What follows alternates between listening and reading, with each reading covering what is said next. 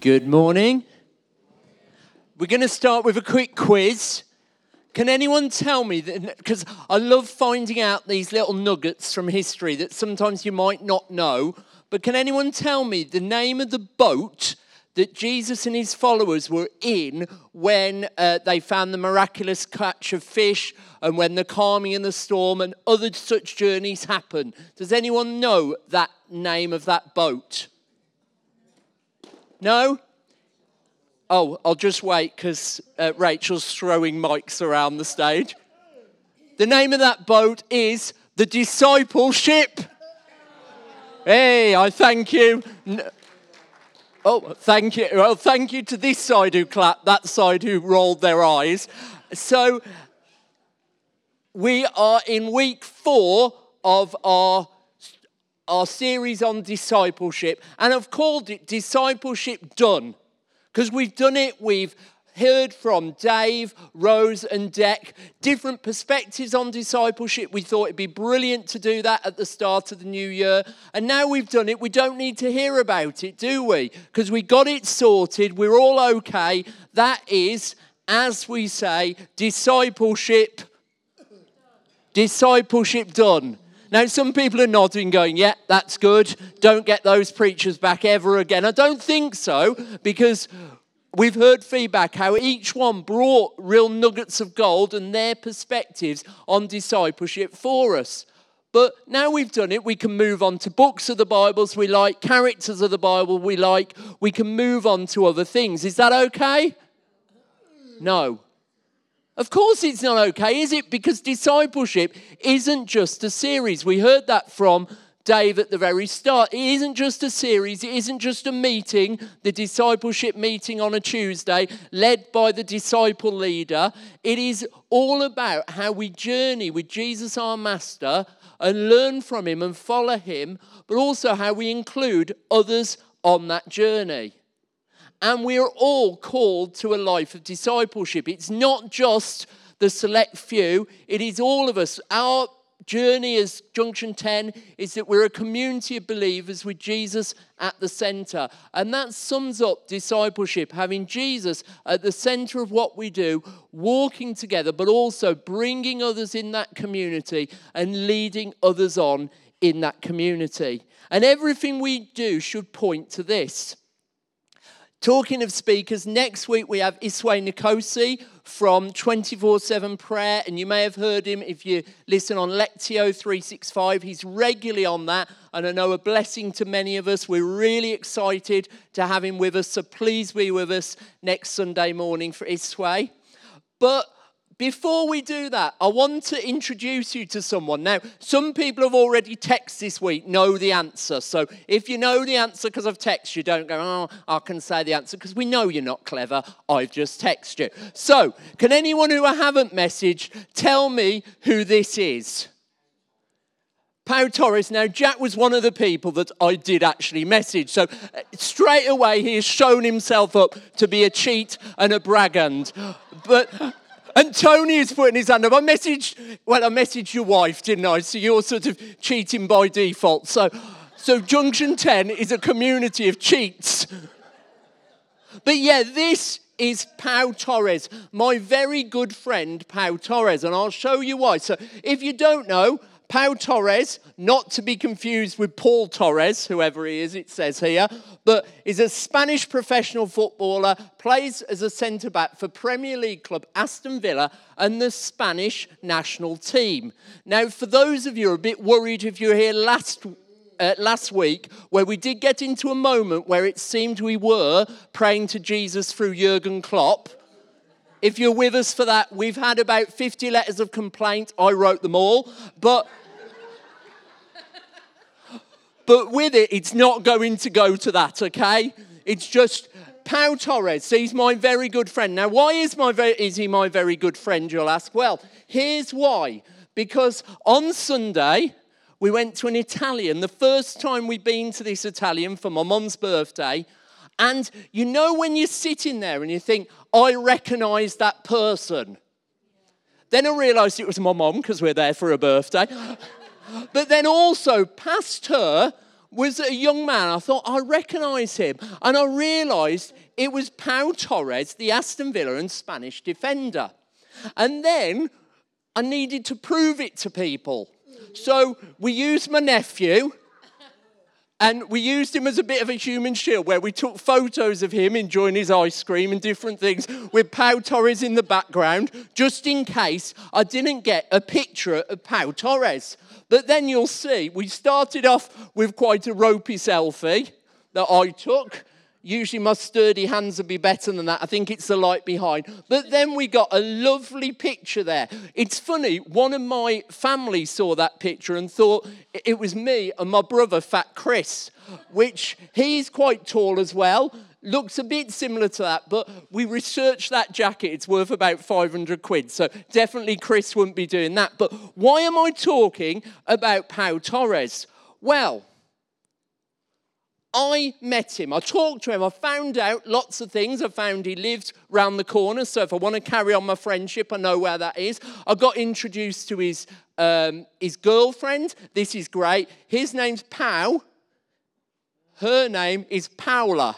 So you've got Pau and Paula. That's excellent, isn't it?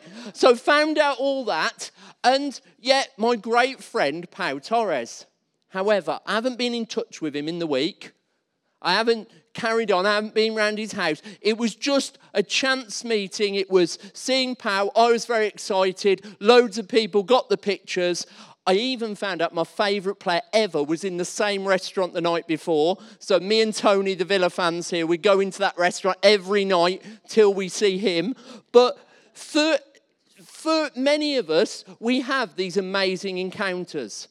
Now, many might be with people, but actually, when we think about our relationship with Jesus, many of us have had these amazing encounters. And many people are really excited for a while, but nothing really then happens. We have seen in our church over the years, healings, people we've not seen before, come to know Jesus, get healed, and they've had an amazing encounter, but then nothing then happens.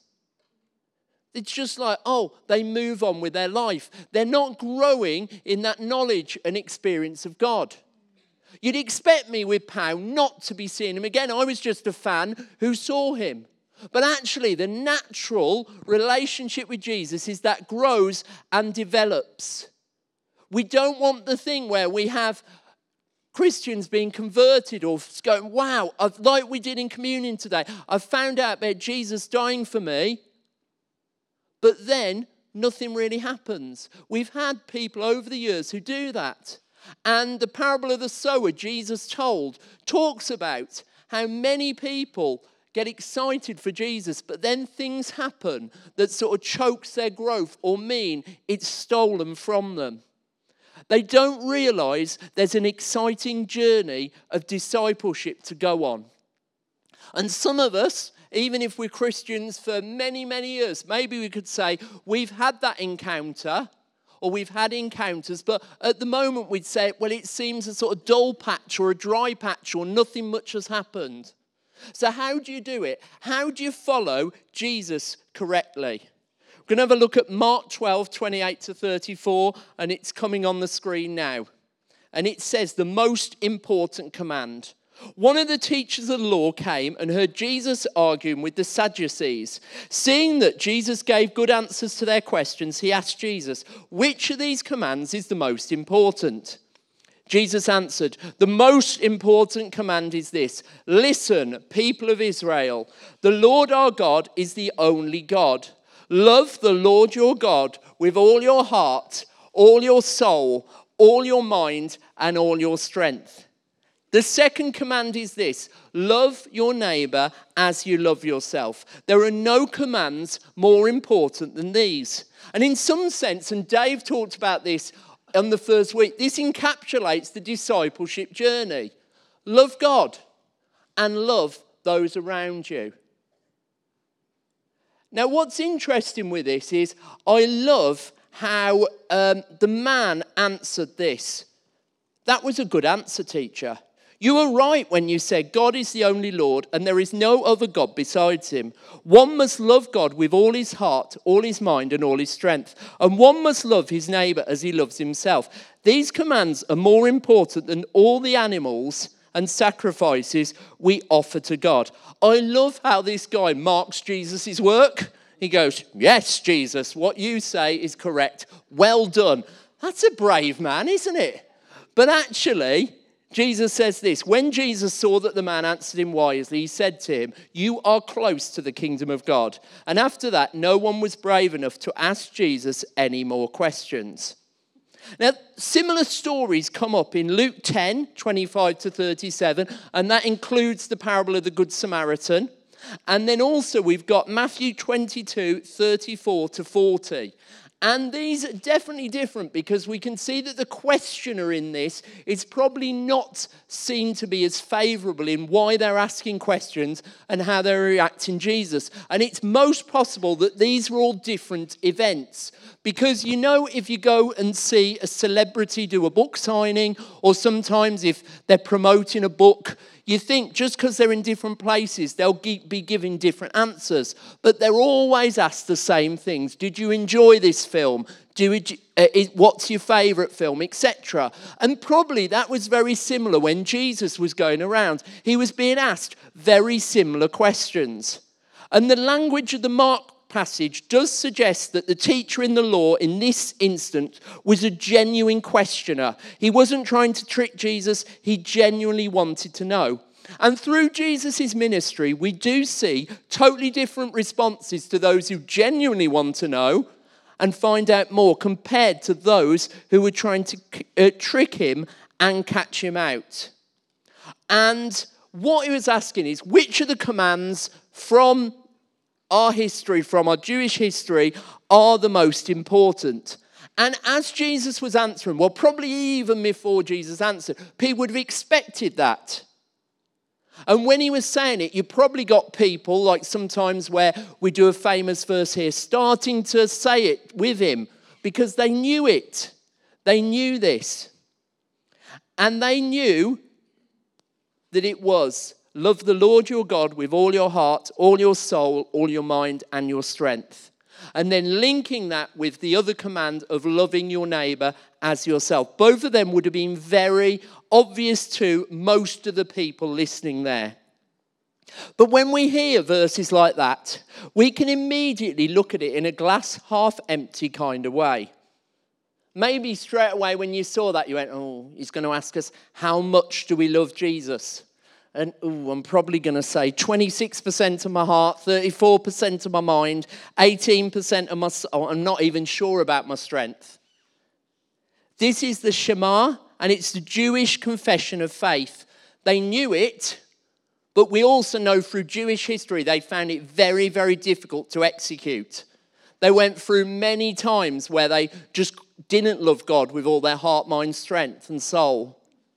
And even at the start of the year, the first sermon I heard this year, I was in America, was on this, and they were talking about having a spiritual health check. Just by looking at that and going, how are you?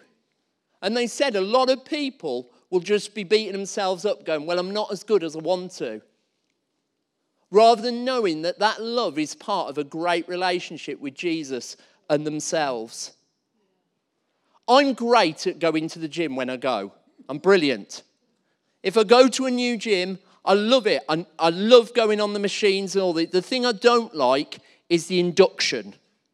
Because there you've got someone like Brad or Kylie who is eighteen. They've, they were born muscly. They're going to be the next gladiator. And they're sort of, they're busy on like TikTok or whatever. And then they see you come in as a, a wheezing early thirties or whatever I am. And going in and... I don't know why anybody is laughing. And there, they've got to tell you basically how to use the equipment and they show you how unfit you are. I don't want to know that. I just want to get fitter. Some people love all that. They go, oh, now I'm this, and, and then they never go again. I just want to do the exercise. I don't want to know how bad I am.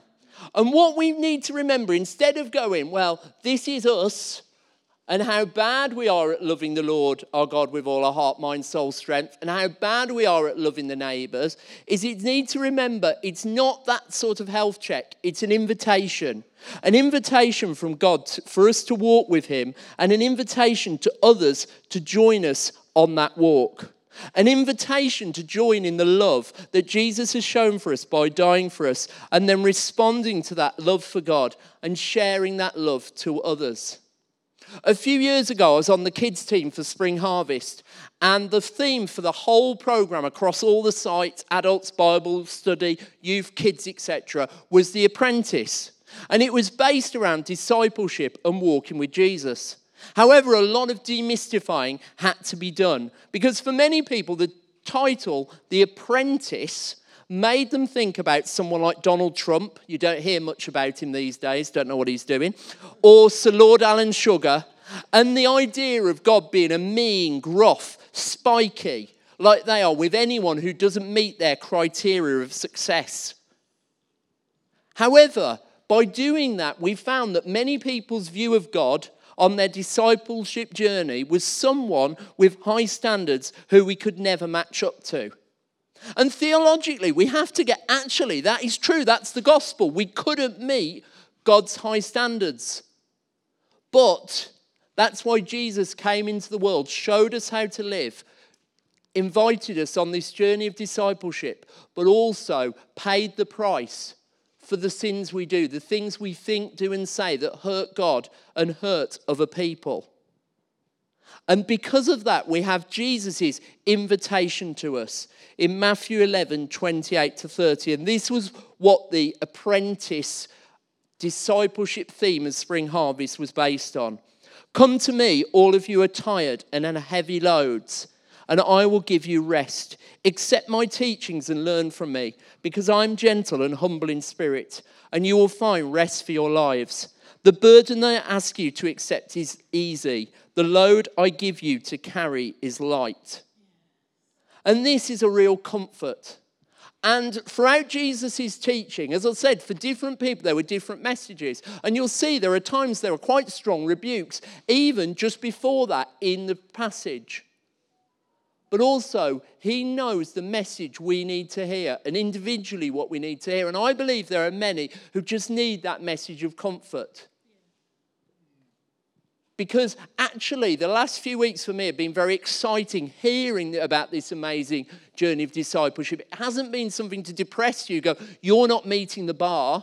It's about saying, this is the journey we're all invited on, and we can invite others onto as well. And in jobs in the past, I was never very good at doing inductions, like showing someone what they have to do. It's not my favourite thing to do because I'm a bit impatient. And I'm never really sure how much to show someone something, because I think, oh, they've got better things to do than just watch me for a certain amount of time. And also, I think sometimes I'll just tell them and they'll be all right. However, when I was eighteen and I was giving an induction to somebody about washing up uh, using the dishwasher, that wasn't good because I didn't tell them exactly how much foam stuff to use. And it meant we had a whole sort of, you know, like where you get foam everywhere in a kitchen, like it usually happens in a sitcom. That happened, and we're sort of having to like cook fry breakfast while we're sort of surfing on a sea of foam. But what Jesus does is a bit of both. He does that, telling us what to do, but also asking us to watch, to learn from him. And we know as well, he promised the Holy Spirit that guides us, that shows us. And that's again what we can do to help others. Bit of instruction, bit of showing. But also, any of that we do should be pointing people to Jesus. We've seen so many people who their ministries are about pointing themselves, pointing people to them. But it shouldn't be that. It should be about pointing to Jesus. I had a great privilege of going on tour with Dave Bowden, who came the first week. I drove him down to Folkestone, and we had to drive back in the hurricane, you know, the one a couple of weeks ago. And so, you know, when you're really having to grip your steering wheel because you're just like going from either side. And it was interesting because one of the things, as well as driving him, was setting up his bookstore, which actually I'm quite good at. I'm quite good at making a table look quite nice. Oh, Who knew? But it was interesting at the end when we were just there saying, oh, if you do want to buy a book, that's great. If not, just come and have a chat. Amazingly how some people have come straight away and say why they find discipleship, especially the part of it that say, oh, I can find the following God okay, but the speaking to other people, I find that difficult. And they'd say, this is what's happened in my life. This is the barrier. This is the reason why I can't do it. And some were quite like emotional about why they couldn't, and things that really hurt them that means they felt they couldn't do it. However, it was also amazing how very quickly by speaking to people and praying with them, how their focus seemed to shift. Now, this could be a ruse to get away from me and Dave quickly, who knows? But actually, sometimes we can get fixed in the way that we do things. This is the way we will, and this is the way we will always be. We think people's reaction to sharing our faith will be negative. The weary evangelist, this is an old story, knocked on another door, fully expecting to have it slammed in his face. And sure enough, the older woman who answered angrily demanded that he leave once she figured out why he was there and slammed the door. The door, however, bounced back open and the woman shouted, "Get your foot out of my door." "But ma'am," the evangelist began, when the woman again slammed the door in his face. Once again, it bounced back open. "I said, get your foot out of my door," the woman yelled again. One more time, she slammed the door. One more time, it bounced, bounced open again. "But ma'am," the evangelist said again, only to be cut off. "Don't talk back to me," the woman screamed in rage. "I want you off my property." And she slammed the door a fourth time, only to see it bounce open a fourth time. "Ma'am," the evangelist yelled as he beat a hasty retreat down the sidewalk, "you'll be able to close your door if you move your cat out of the way." Oh, there was one clap and then a few. Oh, oh, we like cats. It's a made-up story, Rachel. You're fine.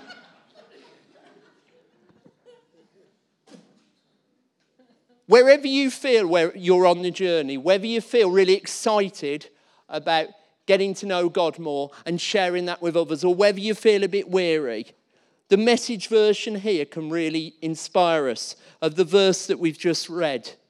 Are you tired, worn out, burnt out on religion? Come to me, get away with me, and you'll recover your life. I'll show you how to take a real rest. Walk with me and work with me. Watch how I do it. Learn the enforced rhythms of grace. I won't lay anything heavy or ill-fitting on you.